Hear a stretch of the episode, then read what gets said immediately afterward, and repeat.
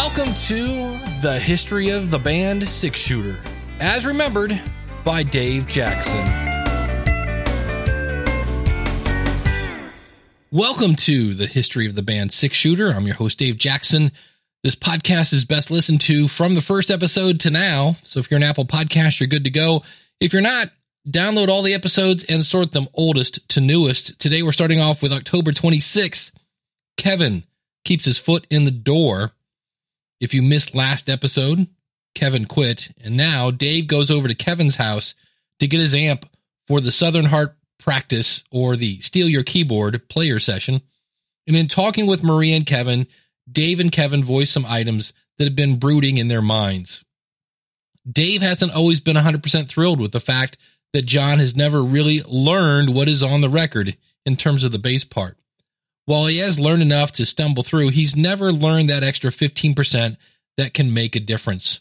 Other issues are discussed, and Dave explains how he's not upset at Kevin, but more the situation. He's kind of excited about looking at different options. The thought of singing with someone else is still uh, kind of a foreign idea. Dave realizes that Kevin is part owner of the drum set.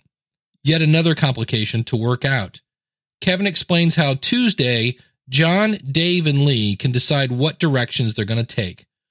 With John moving, moving the practice back to John's may not be an option.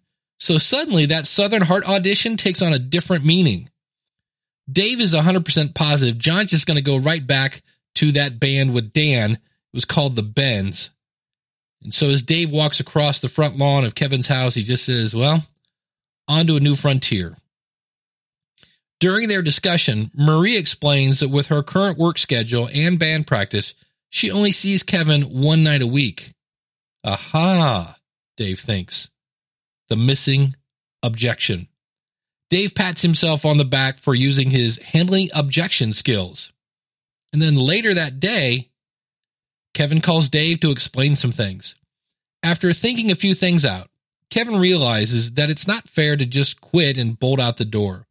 The band has never had a chance to change its ways, so consequently, Kevin wants to sit down with the band and discuss some of the issues that he and Dave have discussed previously in the day. While the band has got along great, you know, we've played above average, Dave and Kevin realize the communication is really lacking. We need to put all of our concerns on the table.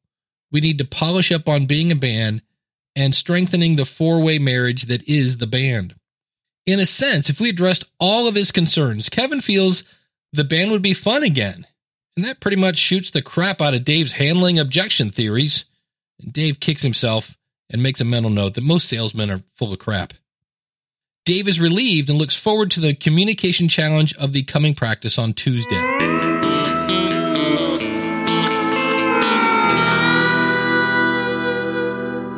October 29th, Kevin goes public.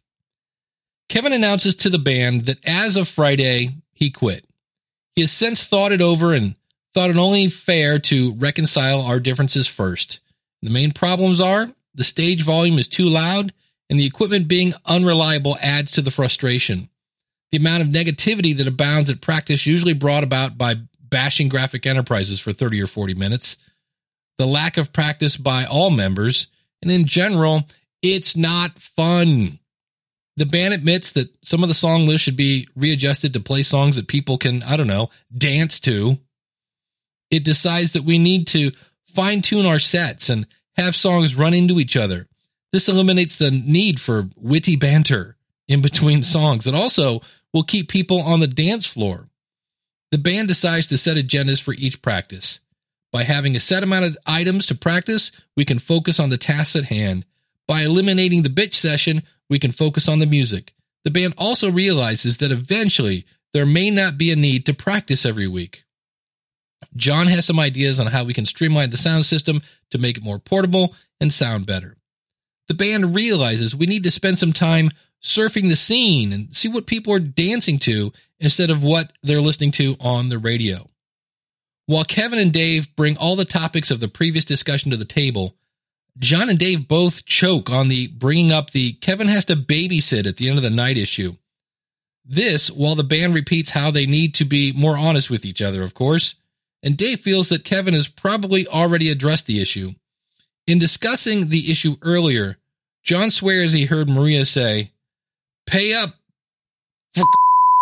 Dave does not remember the F word being used. Basically, the band tries to hold it together to have fun. The band realizes that Kevin plans on leaving and moving to Montana in July or August. And when Dave asks if he should pursue Seth Jenkins, a salesman at work, everyone seems into the idea. Kevin needed some slight persuasion, maybe a timing issue. This demonstrates the obvious. With plans of weddings and moves to Montana, Kevin's long term commitment, understandably so, is pretty short term.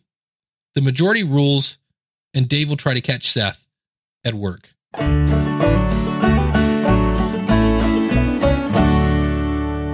Seth jams with the band. IBS, which was a division of Graphic Enterprises, salesman Seth Jenkins brings over his keyboard and plays with the band. Seth is able to handle Dave's test of being able to take it when someone yells, Take it, Seth. In short, Seth jams. He played everything from blues to jazz to honky tonk. It was strange adapting to a keyboardist. John and Dave are used to filling in all the gaps, and Seth even plays the guitar and sings. Again, I say, Seth jams. While it's a depressing thought, Seth may be Kevin's replacement as vocalist when the time arises. We would then find a replacement for rhythm guitarist.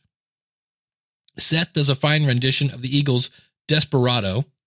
The band pulls the Garth Brooks song, The Dance, out of their butt. It comes together nicely.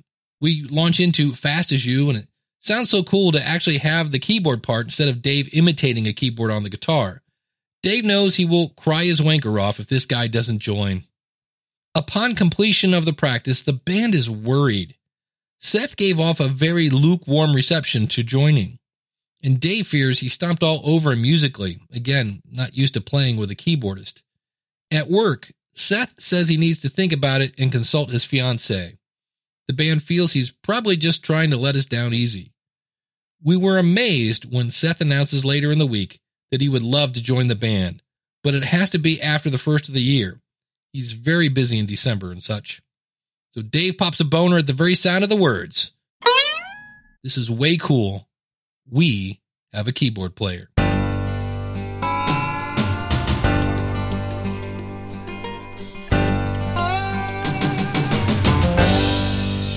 December becomes a booking frenzy. There's a note here. It says, somewhere in the last quarter of this year, the cat with really bad gas was given to someone. I don't remember mentioning a cat with really bad gas, but apparently there was one, and he's no longer wherever he was. Dave has to cover at work, and practice is basically postponed for most of December. In this absence, bars start calling for bookings. Go figure. The band ends up with a booking at the Tangled Spur on January 11th for a measly 250 bucks. We're not sure if Seth will make it for this show. We also have a date for the Red Dog Saloon on January 24th and January 25th. This is cool. Unfortunately, the band is finding it hard to get excited about playing the Tangled Spur as this is a really small place. If Dave goes off into the audience, it will take him about five steps and then he'll have to come back. Dave stops over at Kevin Maria's while Christmas shopping to pick up a microphone stand. Dave gets a chance to talk with Maria. Dave does a lot of listening. Maria explains how excited she is about the upcoming wedding and some of the joys of planning the whole thing. And Dave talks to Maria about some of the presents he has purchased for his wife. Maria is now legal, and the whole getting the bar owner in trouble problem is no longer an issue. This should make gigs a little less stressful. Dave and Maria talk about doing something cool for Kevin and Dave's birthdays in February.